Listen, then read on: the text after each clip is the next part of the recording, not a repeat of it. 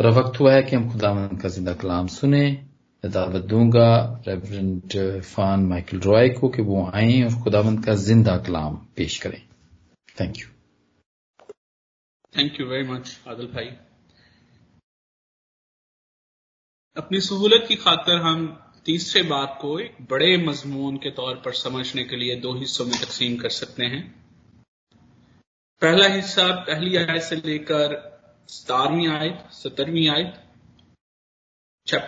verse one two verse seventeen और इस हिस्से में हमें ह्यूमन फेथफुलनेस के बारे में पता चलता है। What is the nature of human faithfulness और हम देखते हैं कि इसको ज़्यादा बेहतर ये कहना है बजाय इसके कि हम अत, इसको इंसानी अतायत या फर्मा बरदारी कहें बल्कि हम ये कह सकते हैं कि इंसानी ना फर्मा बरदारी अनफेथफुलनेस और जब हम अठारहवीं आयत से लेकर बाप के आखिर तक यानी तैतीसवीं आयत तक पढ़ते हैं तो वहाँ पर हमें गाड फेथफुलनेस का पता चलता है। इलाही फर्मा बरदारी। इसके बावजूद इंसान खुदा का ना फर्मा बरदार है, उसकी अतायत फर्जी और वक्ती अतायत है। खुदा अपने लोगों के साथ हमेशा हमेशा के लिए उसी तौर से पेश आता है, जिस तौर से उसने अपने लोगों के साथ पेश आने का वादा किया। और जब हम इस बड़े हिस्से को अट्ठाईसवें बाप से लेकर पैंतीसवें बाप तक हम जिस तरह से मैंने शुरू में बताया कि इस हिस्से में हम खुदा को तारीख के खुदा के तौर पर देखेंगे कि खुदा किन किन, आप, आपको याद है कि जब हमने अट्ठाईसवें बाप को देखा तो हमने देखा कि अट्ठाईसवें बाप से लेकर पैंतीसवें बाप तक खुदा को गार्ड ऑफ़ हिस्ट्री के तौर पर पेश किया गया है। तारीख के खुदा के तौर पर।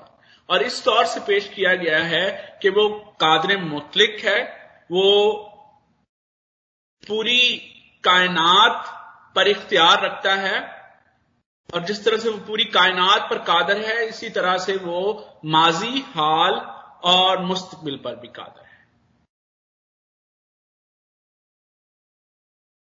और ये अबवाब हमें ये भी बताते हैं कि खुदा दुनिया की तारीख में अपने मकासद को पूरा करता है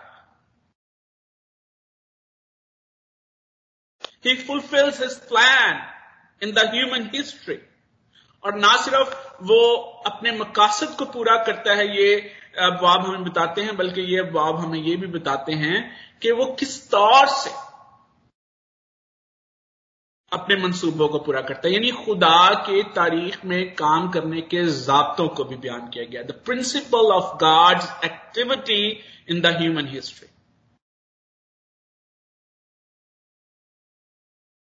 और तीसवें बाब में we learn about God's faithfulness in the human history. That's kind of major theme. बड़ा मजमून जो कि इस बाब का हो सकता है, वो ये है कि इस बाब में human faithfulness versus God's faithfulness की बात होती है।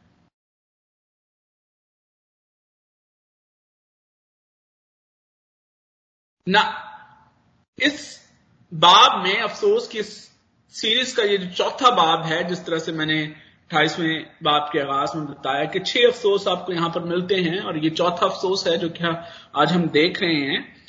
इस इस में जो बात हमें इस अफसोस में नज़र आती है, इसका जो थीम है, वो अट्ठाईसवें बाब से लिया गया है। यानी अट्ठाईसवें बाब में जिस थीम को, जिस मजमून को हम परमान चढ़ता हुआ देखते हैं, अब हमें उसका इतलाक यहाँ पर नज़र आता है।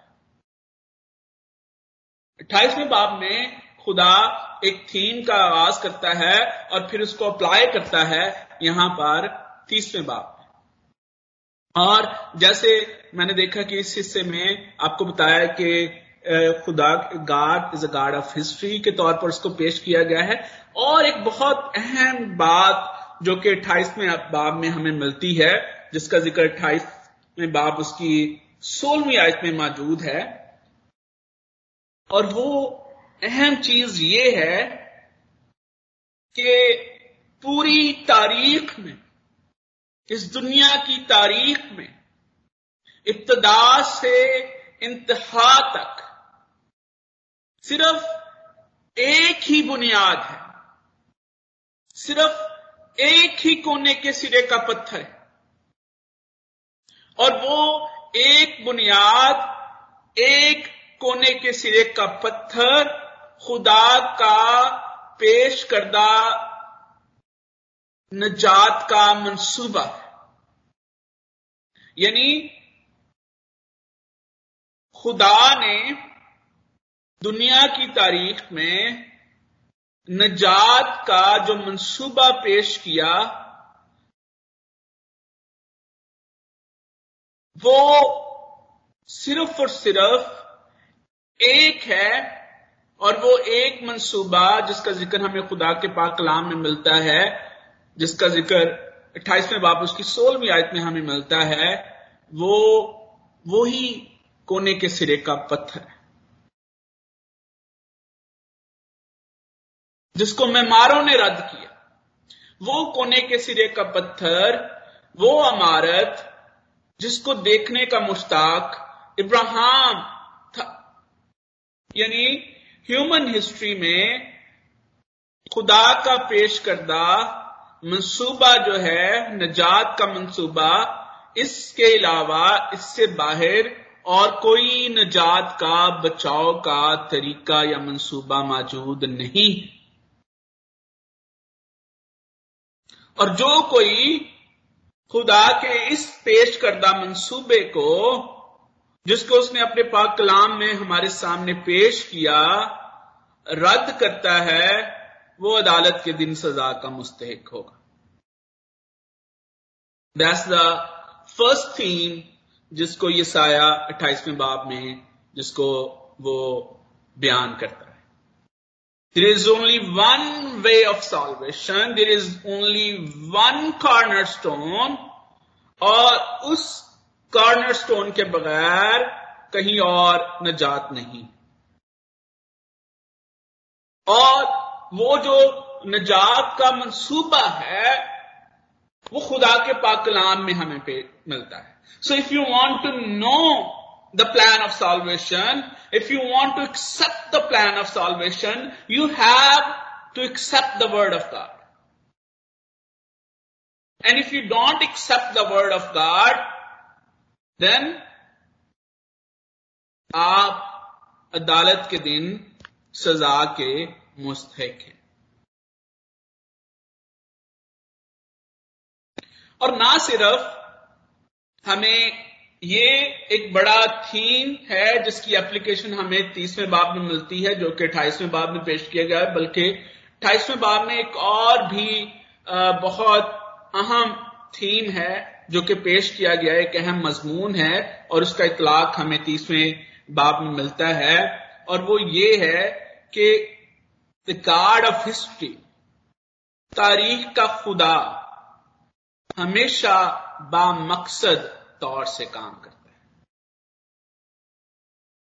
ही वर्क पर्पजफुली अगर आप अट्ठाईसवें बाप उसकी ट्वेंटी थर्ड वर्ष को तेईसवीं आयत को पढ़ें तो वहाँ पर इलस्ट्रेटिवली बयान किया गया है कि खुदा किस तरह बामकसद तौर से काम करता है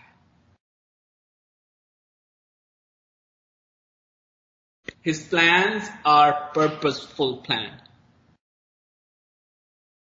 और अब तीसवें बाब में हम देखते हैं कि इस बात को बयान किया गया है कि खुदा के, खुदा का मिस्र, यहूदा और असूर के बारे में मकसद क्या है? और फिर इस मकसद को आखरत के साथ जम करके इस तौर से पेश किया गया है कि खुदा के, खुदा ना सिर्फ़ तारीख में अपने मकासद को पूरा करता है, बल्कि खुदा के सारे मकसद जो हैं, वो एक दिन पूरे होंगे और वो एक दिन आखिरत का दिन, जिस दिन वो अपनी सारे मकासद को जो है वो पूरा करे। इट्स वेरी इंपॉर्टेंट कि आप इन थीम्स को याद रखें, क्योंकि ना सिर्फ़ ये बड़े मजमून हैं, बल्कि ये वो प्रिंसिपल्स भी हैं, वो जबते भी हैं, जो कि जब हम खुदा के पाक कलाम को पढ़ते हैं खुदावन के पाक कलाम को का मुताल करते हैं, उसको स्टडी करते हैं तो ये थीम जो है, ये थियोलॉजिकल थीम्स जो हैं, ये हमेशा हमारे जहन में रहने चाहिए। एक एक और चीज़, एक और अहम बात जिसका ज़िक्र हमें अट्ठाईसवें बाब में मिलता है, वो ये है कि वहाँ पर इसराइल जो है, वो खुद साख्ता तहफात की तरफ़ मायल नज़र आता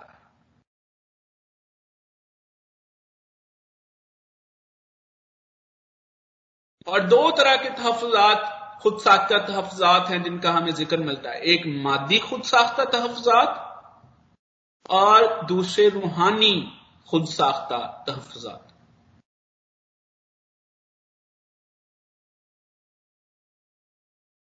और ये जो खुद साख्ता तहफात हैं, इनका खुदा के मंसूबों और जिस तरह से वो अपने मंसूबों को इस दुनिया में, इस तारीख में सरंजाम देता है, उनसे इसका कोई ताल्लुक नहीं होता। ये खुद साख्ता तहफात मादी और रूहानी तहफात जो हैं, ये खुदा और उसकी एक्टिविटी से कोई इलाका नहीं रखते। और इसीलिए ये बेसूद होते हैं। अठाईसवें बाब में हमें ये थीम मिलता है कि इसराइल अपने लिए मादी तौर से खुद साख्ता तहफात की तरफ़ माइल होते हैं, यानी वो असूर के मुकाबले में मुकाबला करने के लिए मिस्र से इल्हाक करते हुए नज़र आते हैं। और ये समझते हैं कि अगर हम दूसरी कौमों से इलाहाक कर लेंगे, अगर हम इंसानों पर भरोसा करेंगे तो शायद हम तहफ़ हासिल करें। खुद साख्ता तहफ़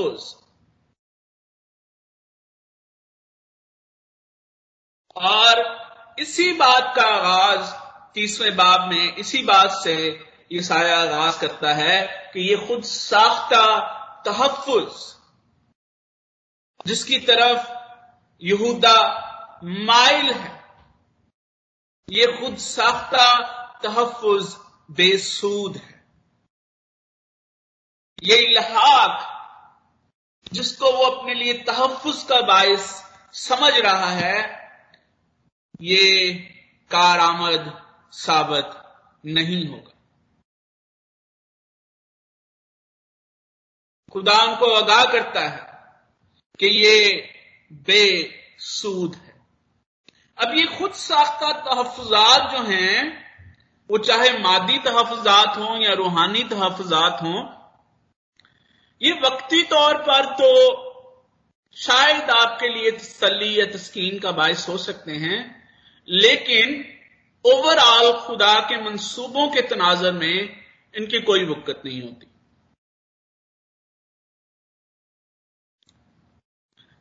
जब भी आप खुद साख्ता तहफात की तरफ़ रागिब हों तो ज़रूर एक लम्हे के लिए कुछ लम्हों के लिए आप गौर करें कि, कि क्या ये खुदा के मंसूबों के मुताबिक हैं? क्या खुदा आलमगीर तारीख में जिस तरह से काम करता है ये उन जवाबत के उन प्रिंसिपल्स के मुताबिक हैं या नहीं?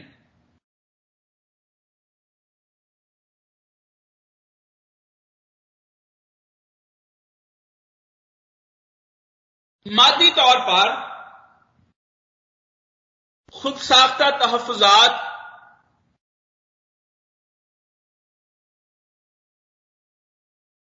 मिसाल के तौर पर आज के दौर में हम ये समझते हैं कि शायद अगर हम बहुत ज़्यादा दौलत इकट्ठी कर लेंगे तो वो दौलत हमारे लिए तहफ़ का बायस हो सकती है।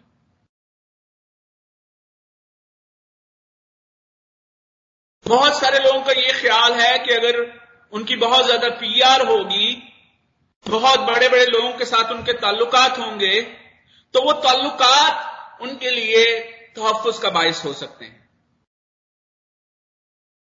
जब आप इस सोच ये सोच आपके जहनों में समाती है तो आप कुछ देर के लिए पॉज करें, रुकें और देखें कि क्या मेरी ये सोच खुदा के मंसूबों के, जिस तौर से खुदा तारीख में काम करता है, जिस तौर से खुदा की एक्टिविटी रही है, क्या ये उसके मुताबिक है? क्या तारीख मुझे ये बताती है आलमगीर तारीख या बाइबली तारीख क्या मुझे ये बताती है कि दौलत, जायदाद या ताल्लुकात कभी किसी के लिए तहफुज का बायस बने हैं? क्या मिस्र जैसी ताकत से यहूदा के लिए तहफुज का बायस बना?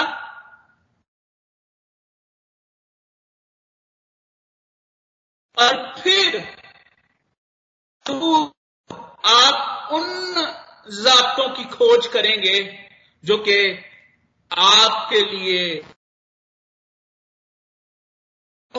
का बायस हो सकते हैं। फिर आप उस अमारत की तरफ़ देखेंगे, उस कले की तरफ़ देखेंगे जो कि आपके लिए परमानेंट सिक्योरिटी का बायस हो सकता है। और ना सिर्फ़ मादी तहफात यहाँ खास तौर पर रूहानी खुद साख्ता तहफात की तरफ़ भी आपकी तवज्जो माइल करवाना ज़रूर समझूँगा। रूहानी तौर पर जो खुद साख्ता तहफात हैं,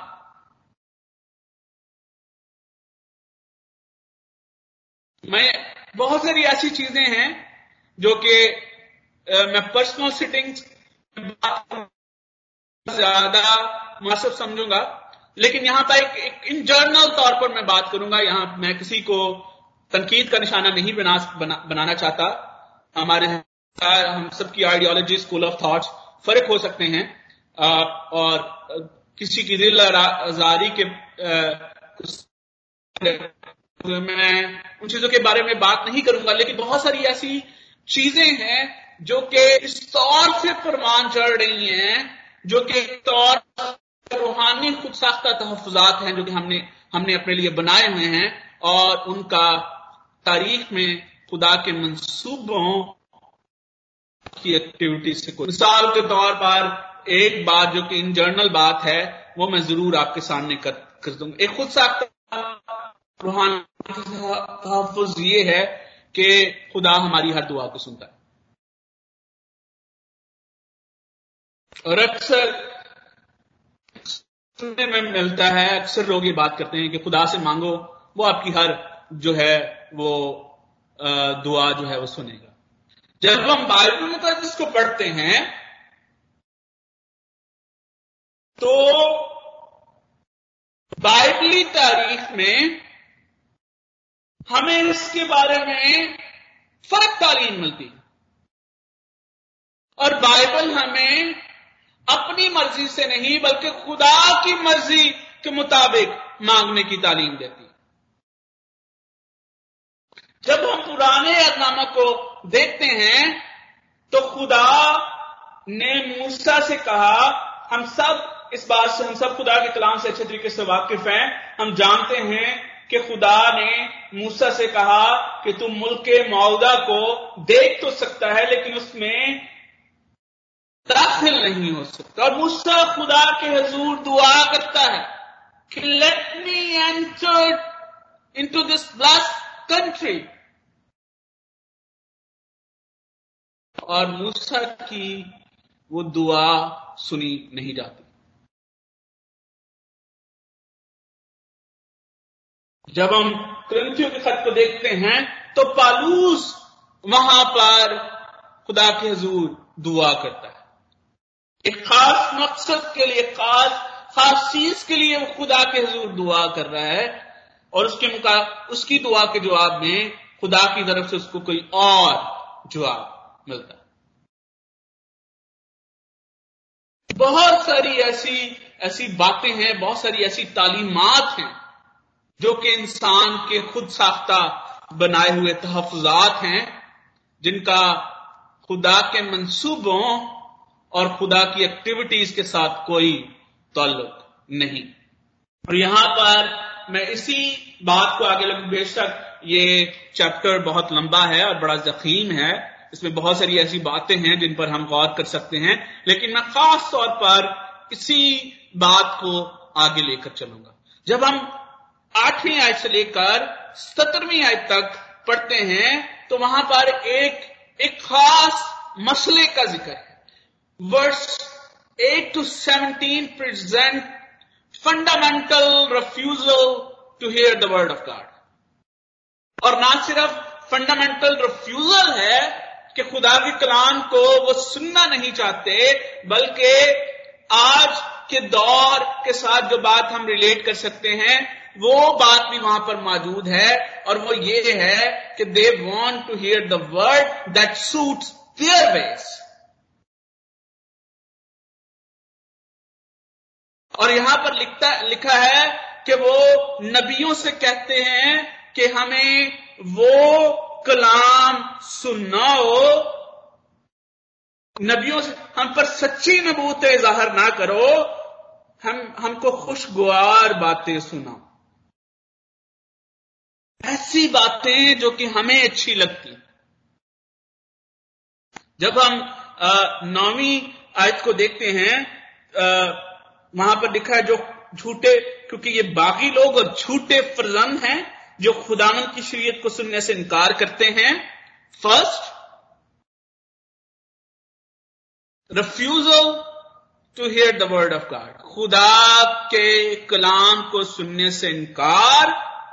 और दूसरा, दूसरी यहाँ पर एक बहुत बड़ा जो मसला है, वो ये है कि वो कलाम सुनाओ, वो कलाम सुनना चाहते हैं जो कि उनके, उनको भला मालूम होता है। और खुदा ईसाया को कहता है कि इन, कि इस एक्ट को इनके इस अमल को इस बिहेवियर को इस गुनाह को लिख ले इसे तख्ती पर लिख और किताब में कलम बंद कर ताकि आंडा अब्दुल्लाबाद तक कायम रहे रिकॉर्ड कर ले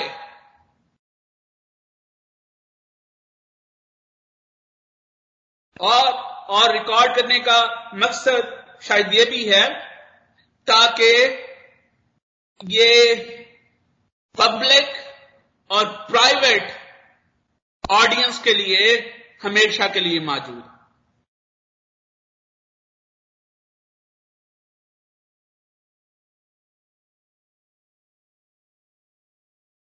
उनके लिए मौजूद हो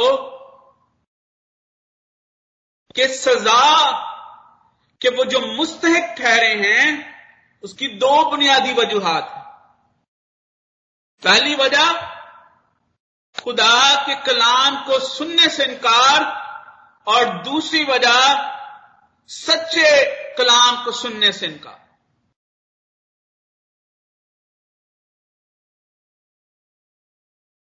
वो सिर्फ़ वो बातें सुनना चाहते हैं जो उनको खुशगवार लगती।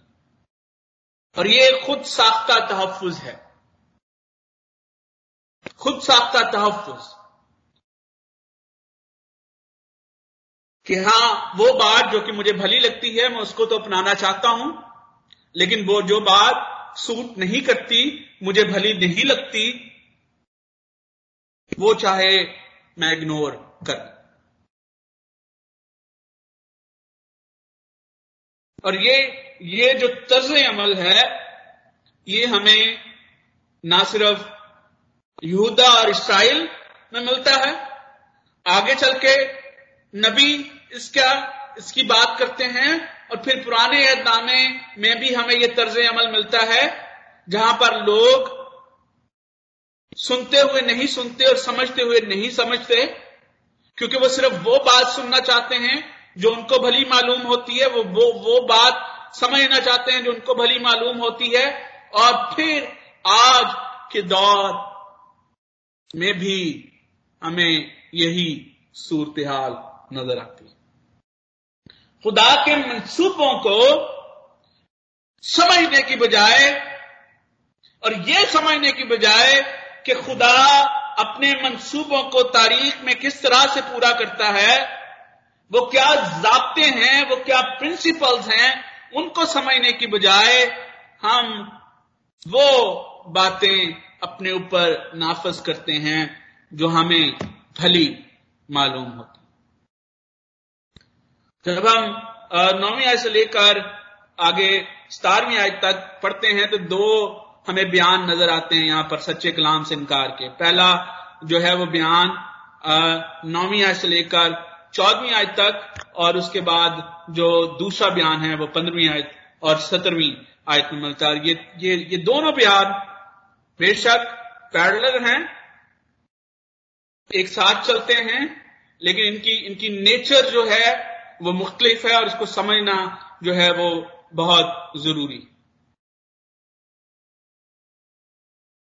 नौ, नौवीं आयत नौ, नौवीं और दसवीं आयत में सच्चे कलाम से इनकार मौजूद है और फिर ये मौजूद है कि वो सच्चे कलाम की बजाय ऐसा कलाम जो उनको उनको भला मालूम होता है, वो सुनना चाहते हैं।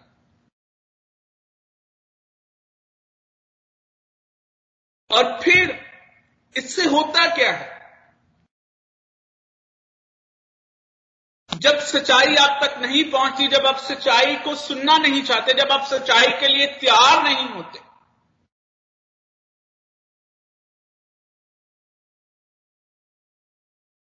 You are not ready to accept the true word of God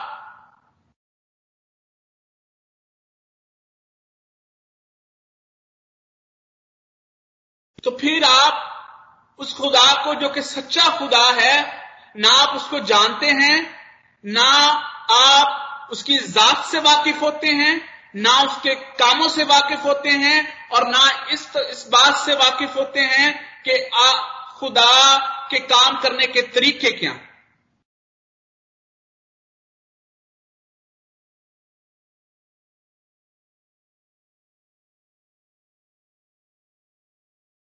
और ये भी हम पहले देख चुके हैं कि जिस तरह से खुदा माजी में काम करता है, उसी तरह से वो हाल में काम करता है और इसी तरह से वो मुस्तकबिल में काम करेगा। Context could be different but the principles are the same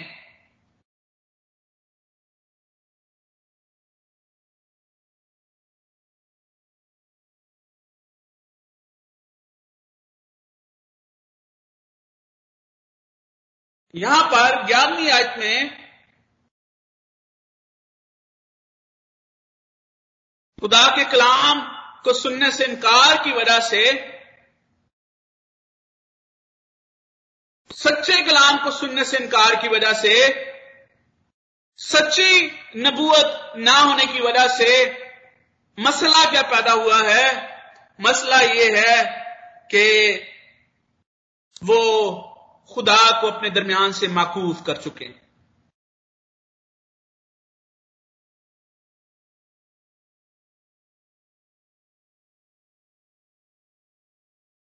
खुदा की मर्ज़ी, उसके मंसूबों को जानने का एक ही तरीका, जिसका ज़िक्र मैंने पहले किया कि नजात का मंसूबा खुदा के मंसूबे, खुदा के कलाम में मौजूद है।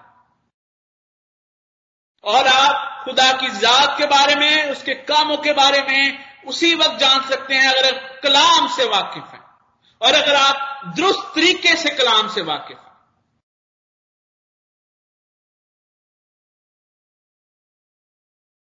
बहुत सारे ऐसे लोग हैं जो कि खुदा के कलाम को जानने का दावा तो करते हैं, लेकिन उनकी दूर दूर तक खुदा के कलाम से कोई वाकफियत नहीं।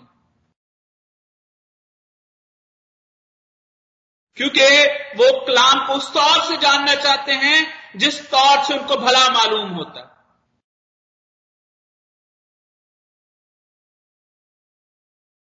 और आज के दौर का सबसे बड़ा मसला यही है। मैं, मुझे अक्सर यह मेरी जाती इंटरप्रिटेशन है। ये बात जो मैं आपके सामने करने जा रहा हूँ डोंट कोट मी लेकिन मुझे ऐसे लगता है कि इंसान कि शैतान की सबसे बड़ी एक्टिविटी इस वक्त ये है, वो ये जानता है कि कलाम जिस तौर से आज के दौर में इंसानों तक पहुँच रहा है, शायद उस तौर से मुनादी को रोकना बहुत मुश्किल लेकिन एक काम हो सकता है, और वो काम ये है कि दुरुस्त मुनादी लोगों तक ना पहुँचे।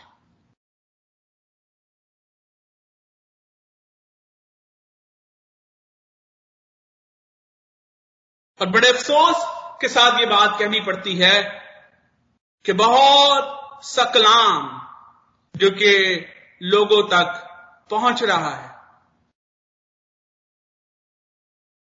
वो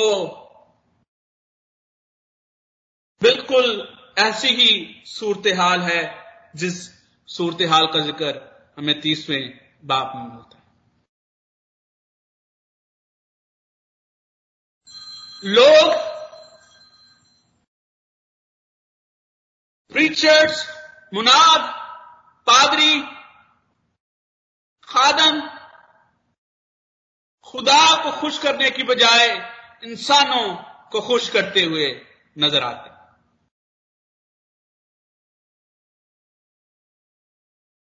और फिर जहाँ पर खुदा का कलाम नहीं होता, जहाँ पर खुदा का दुरुस्त कलाम नहीं होता। वहाँ रास्ते बरगश्ता होते हैं और खुदा वहाँ पर मौजूद नहीं होता। दो तरह के नतज यहाँ पर बयान किए गए हैं। पहला नतीजा जिसका ज़िक्र हमें बारहवीं ऐसी सूरत हाल में क्या होता है, बारहवीं और तेरहवीं आयत में यह बात मौजूद है, पास इसराइल कदूस इसराइल का कदूस यूँ फरमाता है क्योंकि तुम इस कलाम को हकीर जानते हो और जुल्म और कजरवी पर भरोसा रखते हो और इसी पर कायम हो, इसीलिए ये बदकरदारी तुम्हारे लिए ऐसी होगी जैसे फटी हुई दीवार जो कि गिरा चाहती है। ऊँची उपरी हुई दीवार जिसका गिरना नागहान एक दम में हो। आपके खुद साख्ता तहफुजात आपकी खुद साख्ता थियोलॉजी हमारी खुद साख्ता खुद साख्ता एप्लीकेशंस इतलाक,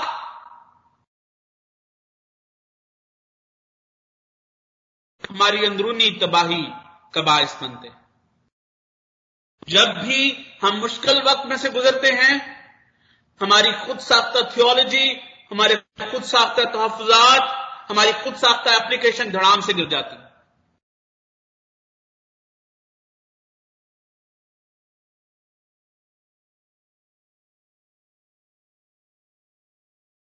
और ना सिर्फ़ यहाँ पर अंदरूनी तबाही इस, इसका नतीजा होती है, बल्कि यहाँ पर जब हम पंद्रहवीं माफ़ कीजिएगा, सोलहवीं और सत्रहवीं आयत को देखते हैं तो वहाँ पर हमें बैरूनी तबाही का भी ज़िक्र मिलता है।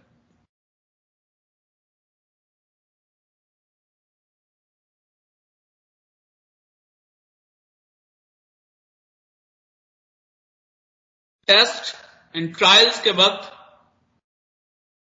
अगर आप खुदा के मंसूबों और खुदा के के तरीकेकार से वाकिफ नहीं होते तो आप अंदरूनी और बैरूनी दोनों तरीकों से आप असरअंदाज होते हैं।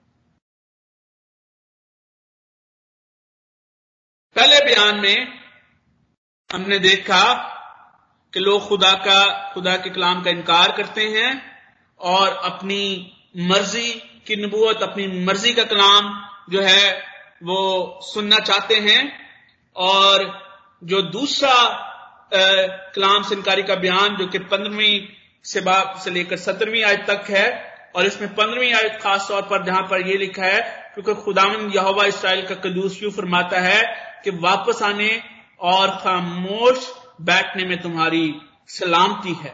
खामोशी और तवक्ल में तुम्हारी कुवत है, पर तुमने ये ना चाहा। एक एक बात जो कि मैंने आपके सामने पेश की, जब हम यसाया की किताब को देख रहे थे, एक बड़ा यसाया का थीम यह है कि खुदा बकीये को बहाल करेगा। खुदा हमेशा उन लोगों को, जिन लोगों को उसने अपने लिए चुना है, उनको महफूज रखता है और उनको बहाल भी करता है। अब ये जो बकिया है, जब ये सारी सिचुएशन है, जब ये कॉन्टेक्स्ट जो है ये साया का कि अबतरी है, गुलामी में जा रहे हैं, बाबल की गुलामी में जा रहे हैं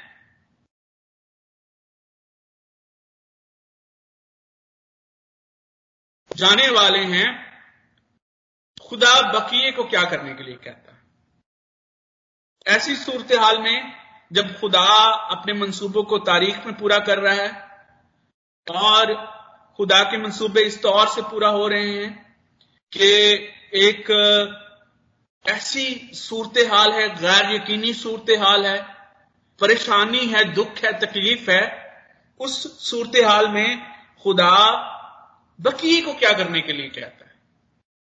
वो लोग जिनको खुदा ने अपने लिए चुना है जिन लोगों को खुदा ने अपने लिए महफूज किया है और जिनको जिनके साथ खुदा की बहाली का वादा है वो वो उनको क्या करने के लिए कहता है? वो उनको कहता है कि वो खामोशी से खुदा के मंसूबों को पूरे हो, होने के मुंतजर हों। कि खुदा जिस तौर से काम करना चाहता है वो अपना काम करे और फिर जो उसका बहाली का वादा है, वो वो अपने लोगों के साथ पूरा करेगा। When he is done with the activity that he is going to do बहुत दफ़ा बतौर ईमानदार खुदा हमसे यही चाहता है कि हम चुपचाप उसके मंसूबों को तारीख में पूरा होते हुए देखें। And that's that's what the activity उस वक्त में वो बिलीवर से ये एक्टिविटी चाहता है। इस इस ईमान के साथ कि खुदा, कादर मुतलिक खुदा है, वो इसी तौर से तारीख में काम करता आया है और वो इसी तौर से तारीख में काम करेगा। लेकिन उसका ये वादा है कि मैं फेथफुल हूँ अपने लोगों के साथ, मैं अपने लोगों को कभी नहीं छोड़ता, मैं अपने लोगों को बहाल करता हूँ और वो अपने वादे अपने लोगों के साथ पूरा करे।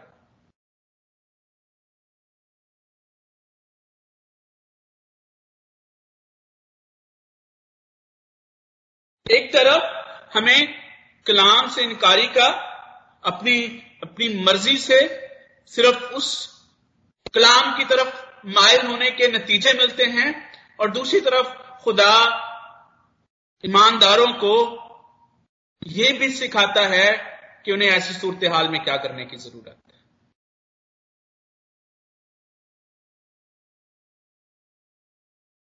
याद रखें कि खुदा अपने वादों में हमेशा सच्चा है। और बाइबल मुकदस की मरकजी आय कि खुदा पर भरोसा रखना इंसान पर तवक्ल करने से खुदावन पर तवक्ल रखना इंसान पर भरोसा रखने से बेहतर। He is a faithful God बावजूद इसके कि हम उसके कलाम के साथ, उसकी बातों के साथ फेथफुल नहीं है, वो हमेशा हमारे साथ फेथफुल रहता है। और इसीलिए वो अपने लोगों को कभी नहीं भूलता, अपने लोगों को कभी नहीं छोड़ता और अपने लोगों को बहाल करता है। सो आज मैं आपके सामने कलाम मुकदस में से यही चैलेंज आपके सामने रखना चाहता हूँ कि आप जब भी कलाम मुकदस की किसी भी एप्लीकेशन को देखते हैं किसी भी चीज़ को देखते हैं। आप ज़रूर उसको इस स्टैंडर्ड के मुताबिक देखें कि क्या ये खुदा के मंसूबों, जिस तरह से खुदा तारीख में, जिस तरह से खुदा हमें बाइबल की तारीख में काम करता हुआ नज़र आता है, क्या ये खुदा की जात और उसके मंसूबों के मुताबिक है, जिस तौर से जिसका ज़िक्र हमें खुदा के कलाम में मिलता है? और अगर अगर आप उसको खुदा के कलाम के मुताबिक समझते हैं तो उसको खुश दिली के साथ कबूल कीजिए। वो बातें भी खुश दिली के साथ कबूल करें, जो कि आपकी मर्ज़ी के मुताबिक नहीं है। जो आप, बातें आपको भली मालूम नहीं होती, जो बातें खुशगवार नहीं हैं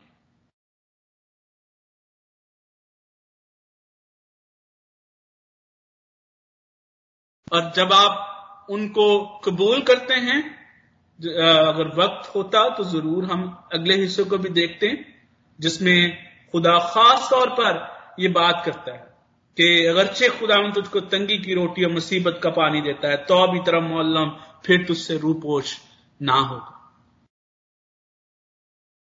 बेशक आप मुश्किल वक्त में से, मुश्किल सूरत हाल में से गुजरेंगे, दुशवार रास्तों पर चलेंगे लेकिन खुदामंद आपको बहाल करेगा।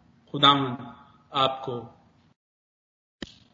खुदामंद अपने वादे आपके साथ पूरे करेगा। खुदावंद अपने वादे इस दुनिया में भी आपके साथ पूरे करेगा और आखिर के वक्त भी खुदामंद अपने वादे आपके साथ पूरे करेगा। खुदामंद कलाम के वसीले से हम सबको कसरत के साथ बरकत अदा करें। आमीन। आमीन आमीन।